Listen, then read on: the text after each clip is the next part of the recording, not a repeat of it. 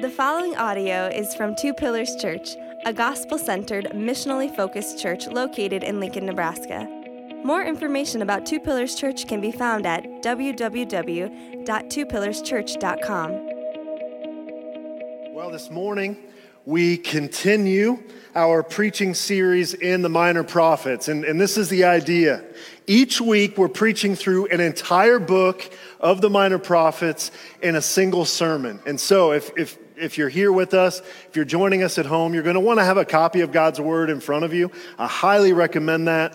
Um, and, and I will go a step further and encourage you to have an analog, physical, paper copy of God's Word in front of you. We have some of those in the pewbacks in front of you. We, we have um, some paperback copies in the Geneva house as well. If you're using one of those hardcover uh, Bibles in the pews, we're, we're going to be on page 760. That is where Joel begins.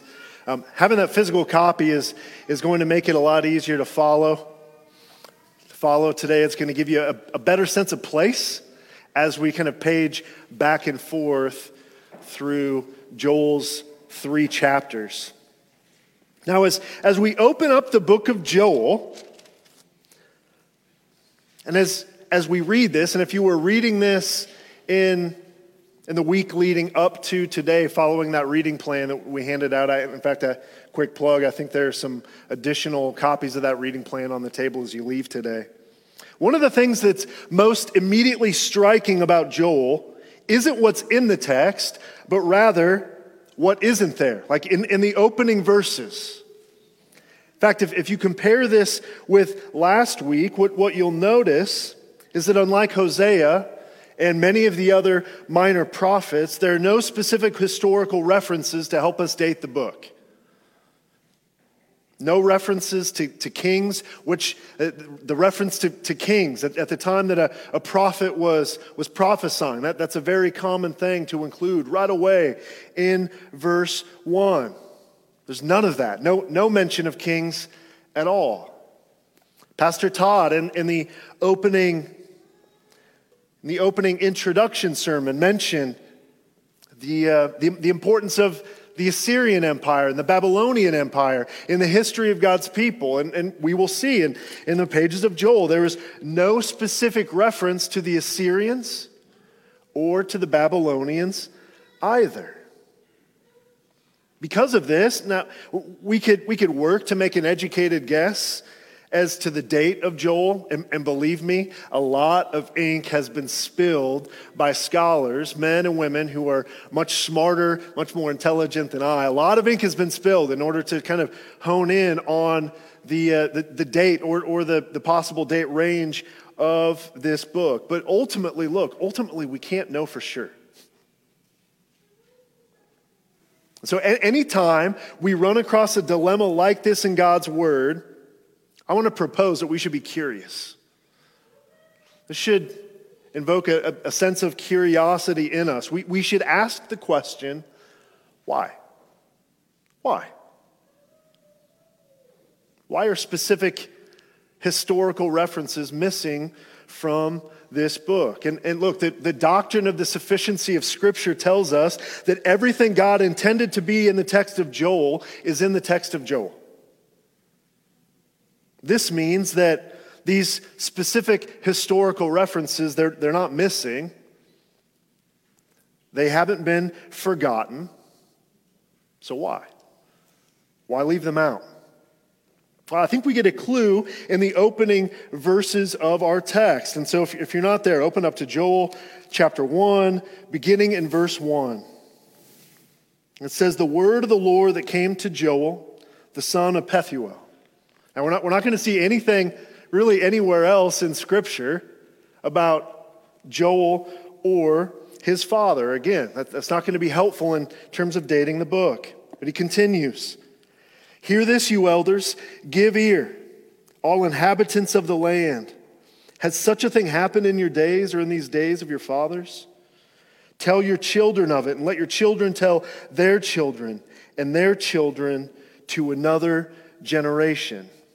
You see, while, the book of Joel was written to a particular people at a particular time, there's a, a, a very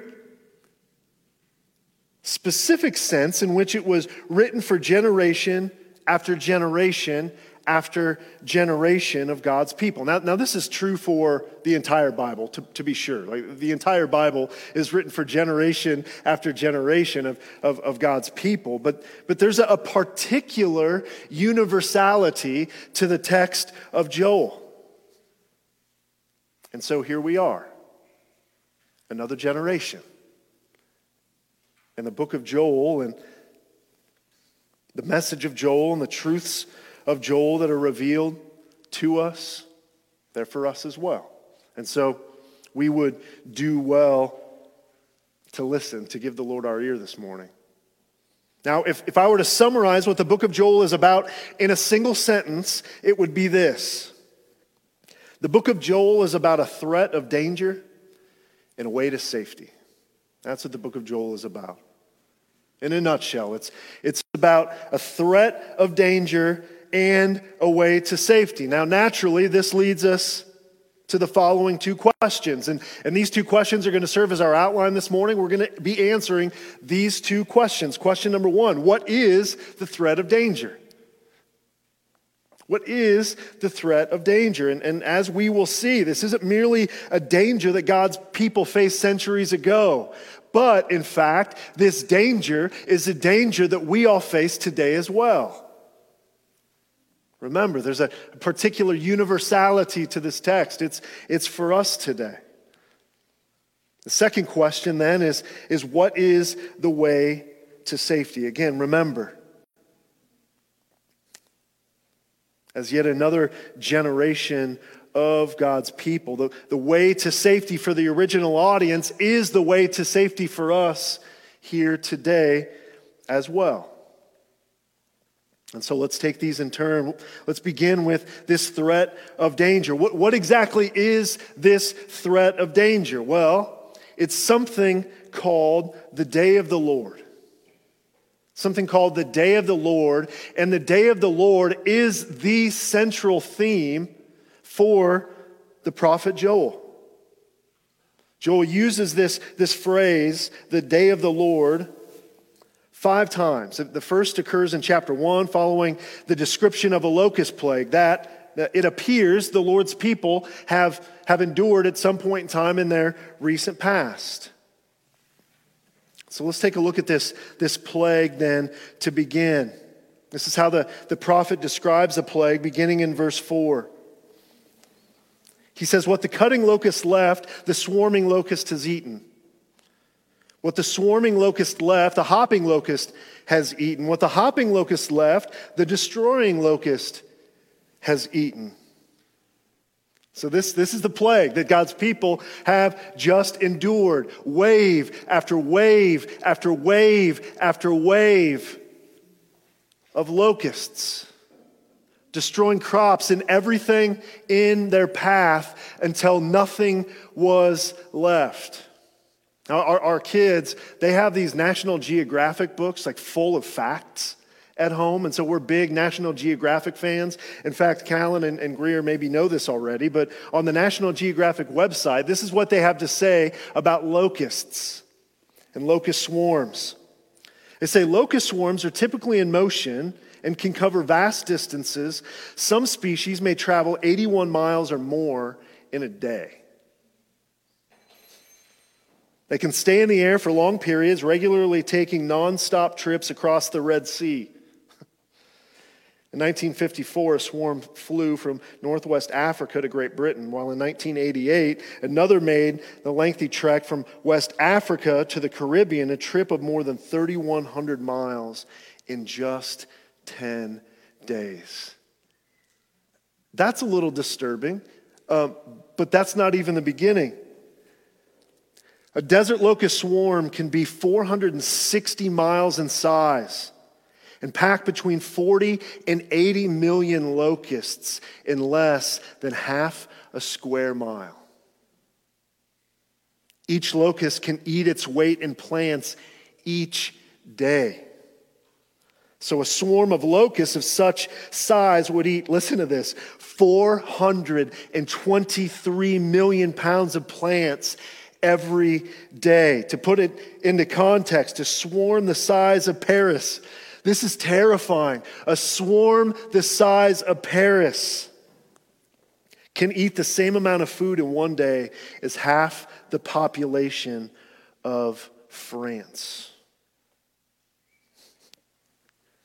Needless to say, the destruction left in the wake of this swarm of locusts would have been devastating. And we see evidence of this on the faces of the people that Joel vividly describes. He says, Awake, you drunkards, and weep and wail, all you drinkers of wine.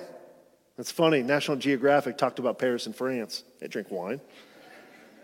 And wail, all you drinkers of wine, because of the sweet wine, for it is cut off from your mouth. Lament like a virgin wearing sackcloth for, her bride, for the bridegroom of her youth. The grain offering and the drink offering are cut off from the house of the Lord. The priest mourns. The priests mourn, and the ministers of the Lord. The fields are destroyed. The ground mourns because the grain is destroyed, the wine dries up, the oil languishes. It was devastating. It would have been a total loss. You think we have supply and food constraints now? We go to the grocery stores and the shelves are still full of food. We, we go to the restaurant and, the, and the, the menus are still full of entrees and, and drinks. No more wine for the drunkards. There would be no way for God's people to escape or to take the edge off or to calm the anxiety or to numb the pain. This was a plague that they would experience in complete sobriety. There was, there was no more wine to be drank. Even the priests mourn. There's not even wine or grain to use in their religious ceremonies in the temple. Now, the, the plague of locusts, this is bad. This is, this is really bad, but interestingly enough, this is not the danger that Joel is warning God's people about. The danger he's warning his people about is even worse.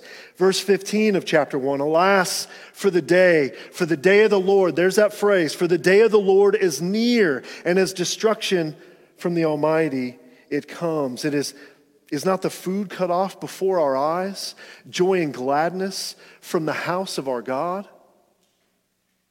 You see, the plague of, of locusts, it's, it's not the threat, it's, it's merely a foretaste of the threat. The plague of locusts, as it turns out, is a kind and gracious warning to God's people. It's a warning of a, a still greater judgment yet to come.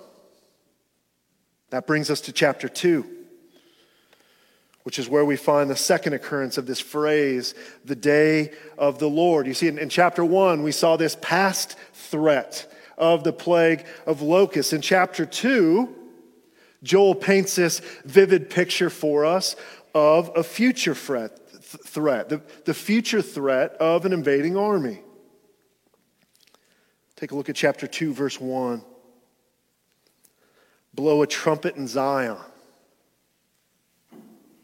Sound an alarm on the holy mountain. Let all the inhabitants of the land tremble, for the day of the Lord, it is near.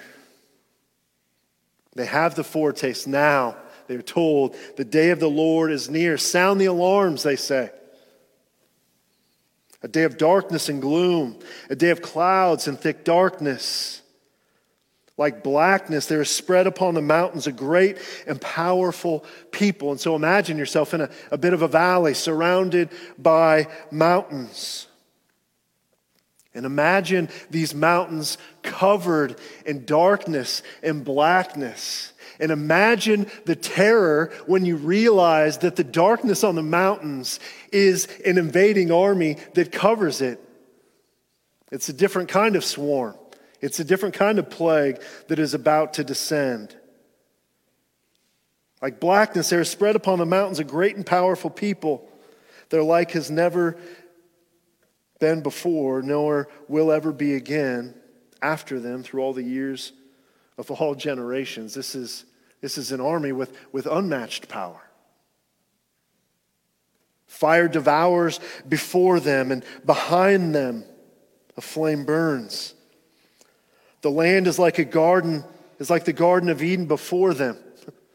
Listen to this. It's, it's as if before them is paradise, but what do they leave behind them? A desolate wilderness. Nothing escapes them.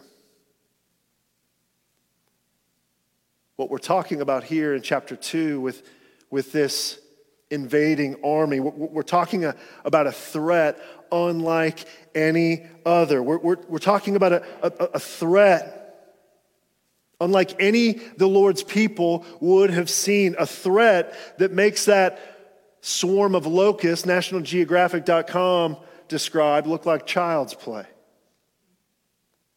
You see, the, the locusts destroyed crops. This invading army covers a land and swarms as well, but it, it brings with it comprehensive and inescapable destruction. Comprehensive and inescapable destruction. The, the prophet says that their appearance is like the appearance of horses, and like war horses, they run. As with the rumbling of chariots, they leap on the tops of mountains like the crackling of a flame of fire devouring the stubble, like a powerful army drawn up for battle. Before them, peoples are in anguish. And as you might imagine, if you're in this valley and watching them descend the mountain, all faces before them grow pale. Because as this inescapable threat draws near, the people know their fate. Like warriors, they charge. Like soldiers, they scale the wall. They march each on his way. They do not swerve from their past. Comprehensive in their destruction, perfect in their discipline and coordination. They do not jostle one another. Each marches in his own path. They burst through the weapons and are not halted. There's no stopping them. They leap upon the city. They run upon the walls. The walls are no the walls are going to provide no protection. They, they climb up into the houses. They enter through the windows like a thief. The earth quakes before them. The heavens tremble. The star and the moon are darkened, and the stars withdraw their shining. Now, as we as we saw in, in verse 1, this vivid picture of destruction that Joel describes for us, and, and the army that brings it. This, Joel tells us, this is the day of the Lord. And as Joel said in verse 1 of chapter 2, the day of the Lord is coming. It is near. And as powerful and destructive as this invading army is, it's not the ultimate danger either. You see, it, it actually gets worse. You see, there's, there's something far greater to fear than a plague of locusts, and there's something far greater to fear than a swarming, invading army bringing about comprehensive and inescapable destruction. Verse 11 the Lord, the Lord utters his voice before whose army? Whose army is it? It's his army. It's God's army. The Lord utters his voice before his army, for his camp is exceedingly great. That's right. The general marching in front of this army is none other than the Lord Himself. He who executes His word is powerful. That's an understatement. For the day of the Lord is great and very awesome. And then this question Who can endure it? Who can endure it? You see that the day of the Lord, it's, it's an inescapable day of reckoning. It's a, a day of, the, of just judgment, the, the just judgment of a holy and righteous God for the sin, the idolatry, and the unfaithfulness of his people. And it's terrifying. And by the way, this is, this is the beauty of the poetry of the prophets. Simple prose could, could never capture this scene quite like the poetry of the prophets. Now, the, the book of Joel ends in chapter 3 with a picture not of God's people, but rather the nations being judged by the Lord in yet another image of the day of the Lord. And so let's turn there. Chapter 3, verse 1. For behold, in those days, and at, and at that time, when I restore the fortunes of Judah and Jerusalem, I will gather all the nations. So there's this, this ingathering. I will gather all the nations and bring them down to the valley of Jehoshaphat. Jehoshaphat merely means Yahweh judges. And I will enter into judgment with them there on behalf of my people and my heritage Israel, because they have scattered them among the nations and divided up my land, and have cast lots for my people, and have traded a boy for a prostitute, and have sold a girl for wine, and have drunk it. So there's this ingathering of the surrounding enemy nations who have done unmentionable things to God's people such as selling them into slavery. And so he's gathering them for judgment. Behold, I will stir them up from the place to which you have sold them, and I will return your payment on your own head. So he, he speaks about a restoration of his people. So you, you've sold them, you, you've sent them, scattered them all over the land. I'll stir them up from the places that you've sent them. I'll, I'll return your payment on your own head.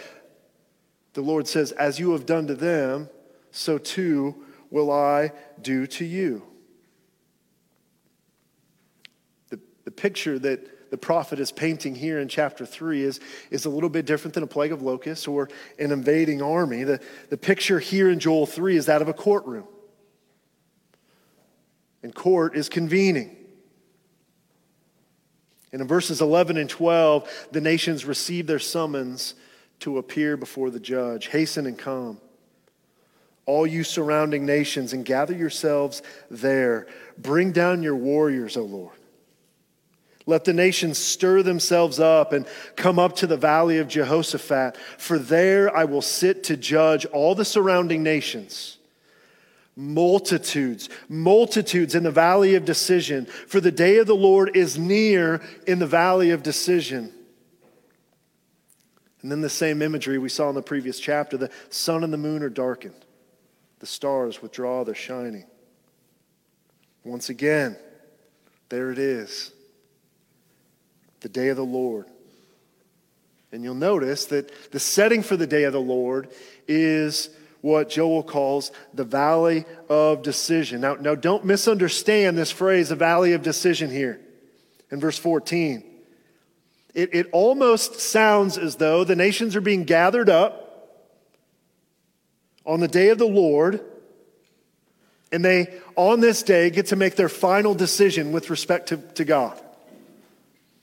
It's one final chance for them to make the decision to bow the knee to the one and only true God, to, to choose to worship Him. One final opportunity to, to repent and to pledge allegiance to the King. But Rest assured, this is, this is not what is happening here in the valley of decision. That's not what's happening at all. You see, there's no decision to be made by the people. The time for decisions with respect to the Lord has passed. To clarify, it might be better to call this valley not the valley of decision, but the valley of the verdict. This is Verdict Valley. And other translations render it in that way. You see, the nations have sinned against God's people. the enemy nations. They've, they've sinned against God Himself. And the all knowing, all seeing Lord has weighed all the evidence and He's gathered them in the valley of the verdict to deliver His verdict. And the verdict is guilty. Now, it's at, this point that I, want to remind you what we said about the book of Joel in the intro. There's a, a certain universality to this text. It was intended to be told to generation after generation after generation. That's because the, the day of the Lord isn't just near for God's people in Joel's day. But it's near for you and it's near for me as well. I mean, think about it. If, if it was near for God's people then, how much more near would it be for us? And, and, and, and surely there was some kind of near term fulfillment of this, this prophecy, but the ultimate long term fulfillment is, is near for us also. It's, you see, it's, it's not just the nations who will be served a summons to appear for judgment in the valley of the verdict, but so will we all. The Apostle Paul writes this in his second letter to the Corinthians. He says, For we must all appear before the judgment seat of Christ. Who appears before the judgment seat of Christ? All of us Christian, non Christian, old, young. We must all appear before the judgment seat of Christ so that each one may receive what is due for what he has done in the body, whether good or evil. All will appear before the judgment seat of Christ. And just like this inescapable army bearing down on God's people, coming swarming down off the mountain, there's no way around it. And there's no escaping it. And the thing is that the, the Lord is perfectly just. And the, and the, the judgment that he renders is one that is perfectly just. And look, there will be a day when the political debates will stop. We like to chop it up about what exactly is just and what exactly is not just.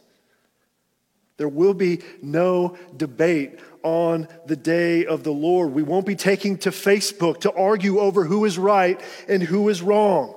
The maker of heaven and earth, the author of life, the supreme judge will be the one who decides. He will render his verdict according to his will and his definition, which, by the way, is revealed to us in a way that is, that is clear in his word.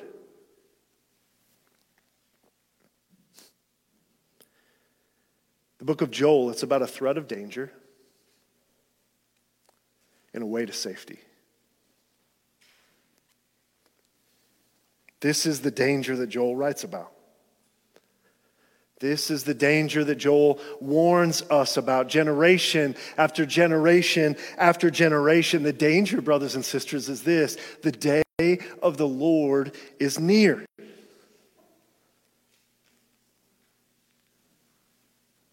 Perhaps your face is growing pale as well. And you're asking yourself the question what then exactly is the way to safety? Go back to chapter 2, verse 12.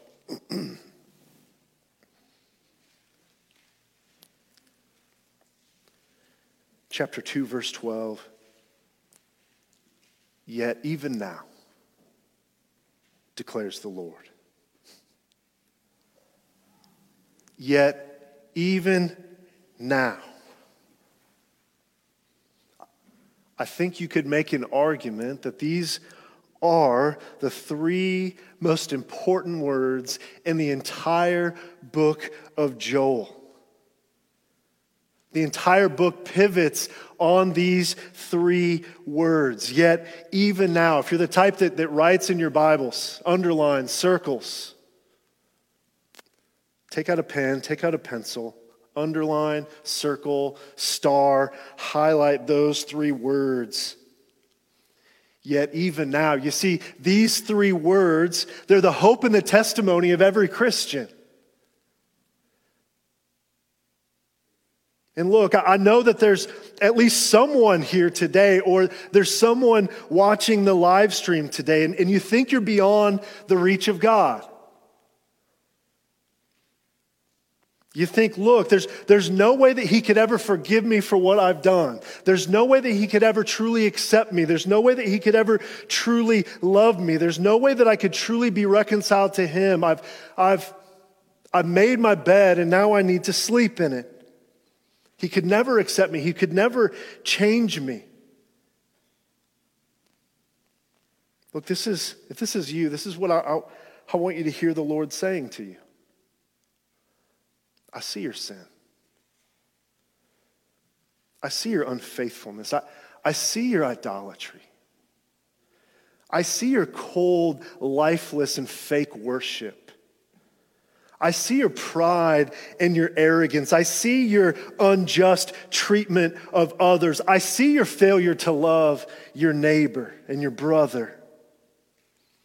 I see your self gratifying ways. I, I see your lust and your greed and your unquenchable thirst for more.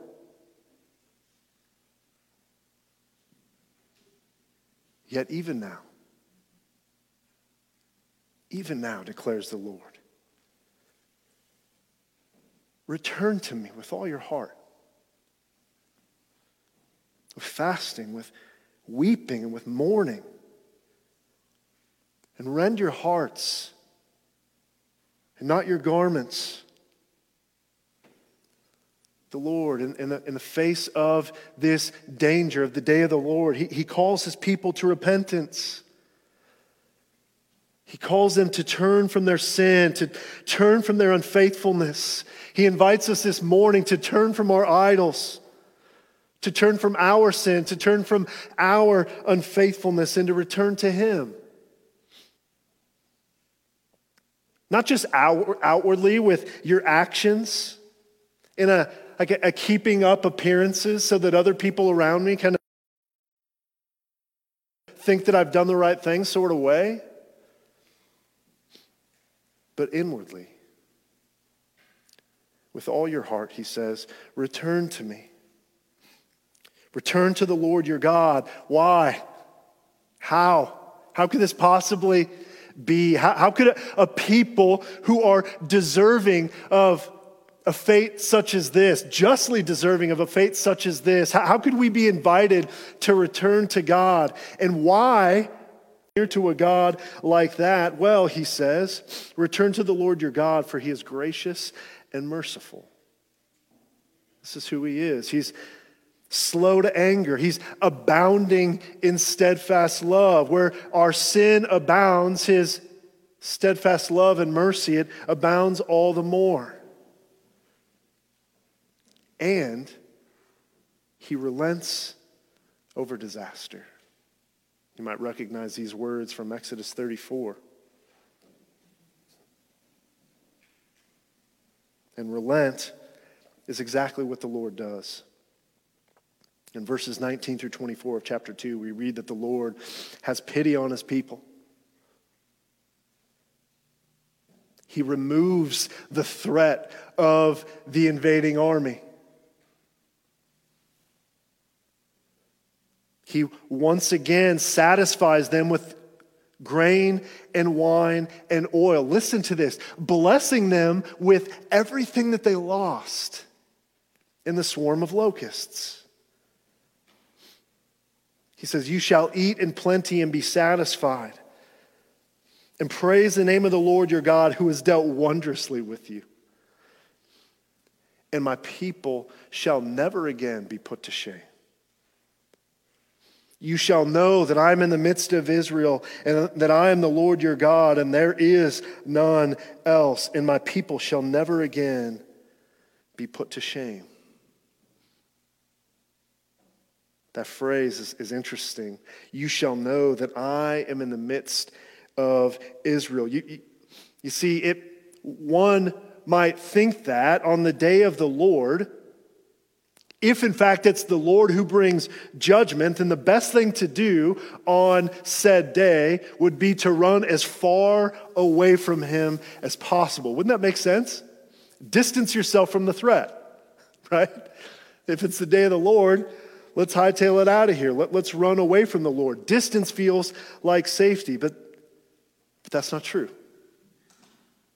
It's not true. You see, for the Christian, the greatest blessing that we could possibly enjoy and the greatest measure of safety that we could possibly enjoy is found in the presence of the Lord. Psalm 16 tells us that in his presence there is fullness of joy, at his right hand, pleasures forevermore. This is the hope of the Christian. In Revelation 21, we, we read, Behold, the dwelling place of God is with man. He will dwell with them, and they will be his people, and God himself will be with them as their God. Look, if, if your picture of heaven and eternal joy is chilling on the beach, sipping Mai Tais with some friends and with some family, It has nothing to do with being in the presence of Jesus. Let me suggest that, that your, your picture of paradise needs adjusting. And let me also warn you that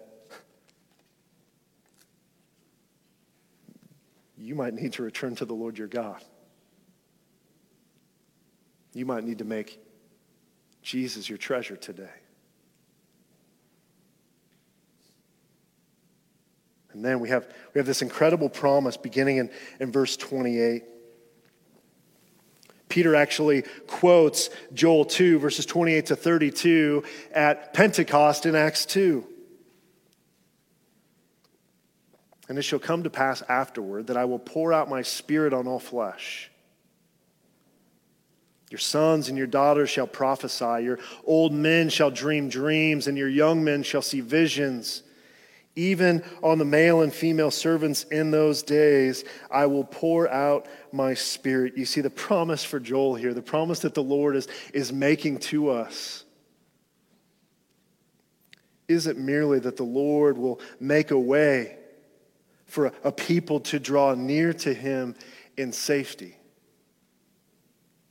It's not merely that he will dwell in their midst, but that he will pour out his spirit upon them, that he will actually dwell in his people through his Holy Spirit, uniting them together with his Son, empowering their obedience to his word and to his law, and as a sign and a seal of the inheritance that is theirs, that is yours, that is ours in Christ.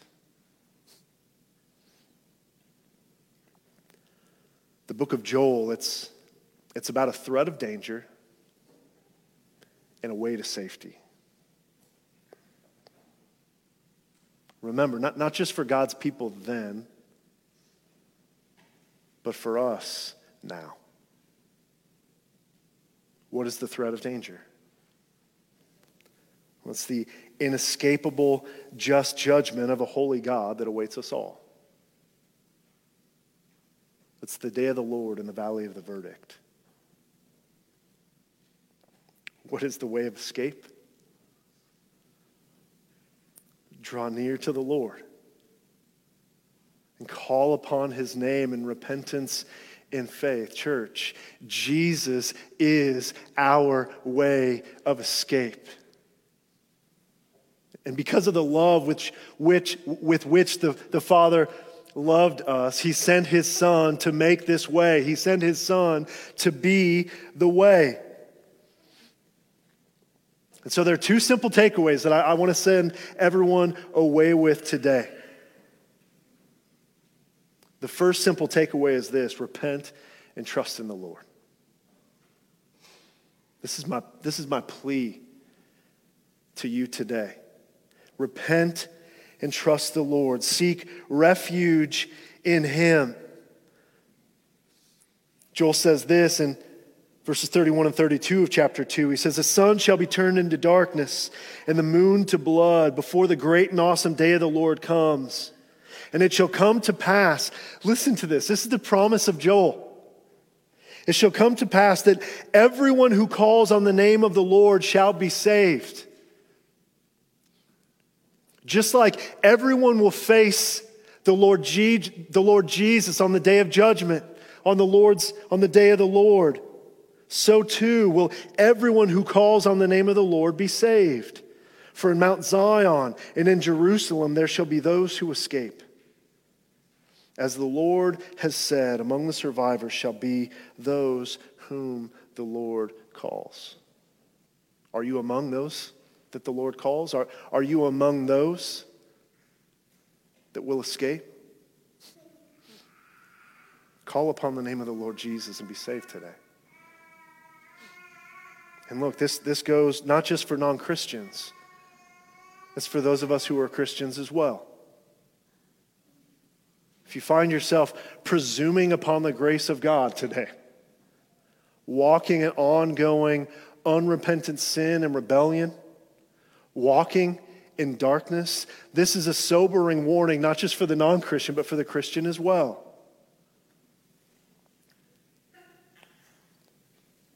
Repent, turn, seek refuge in Him.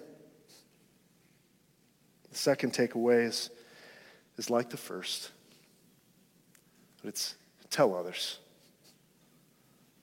Tell others. T- tell others about both the threat of danger and the way of escape. The, the, way of escape makes no sense unless people understand the threat of the danger. And so it might seem unloving and intolerant to,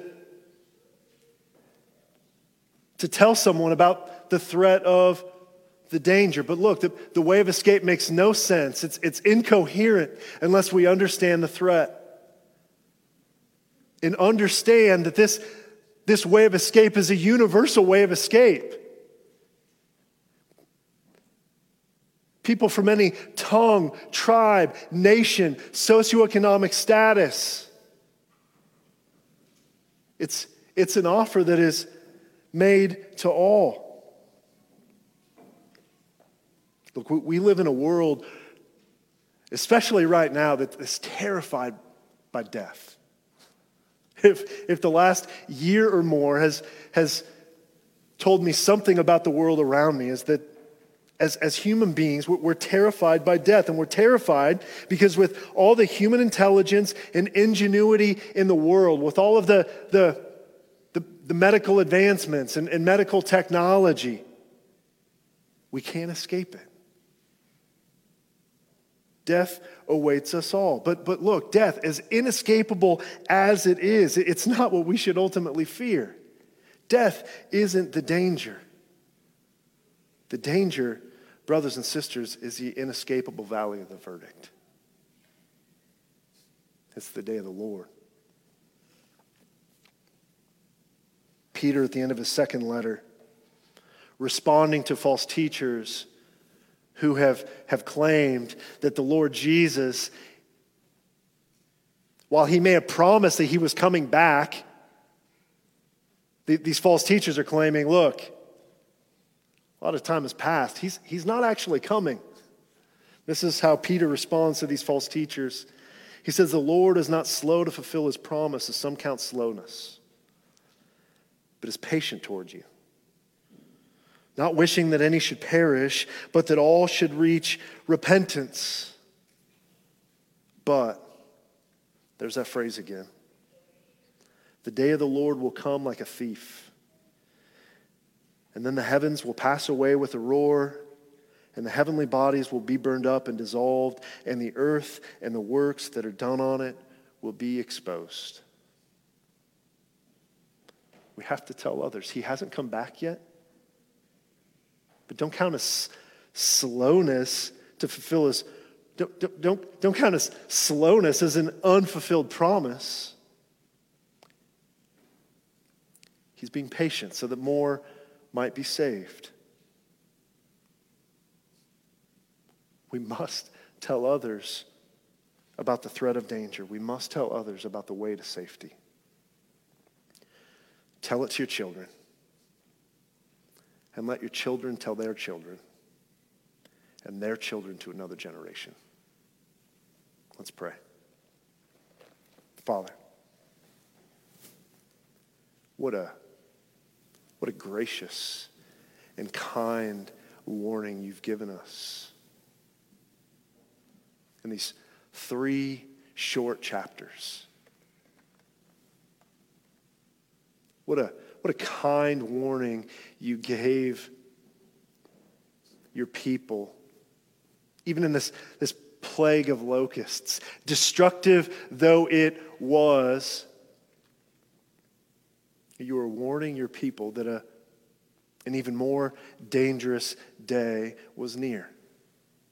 Or it was near for your people, Joel's contemporaries then, and, and it's near for us today.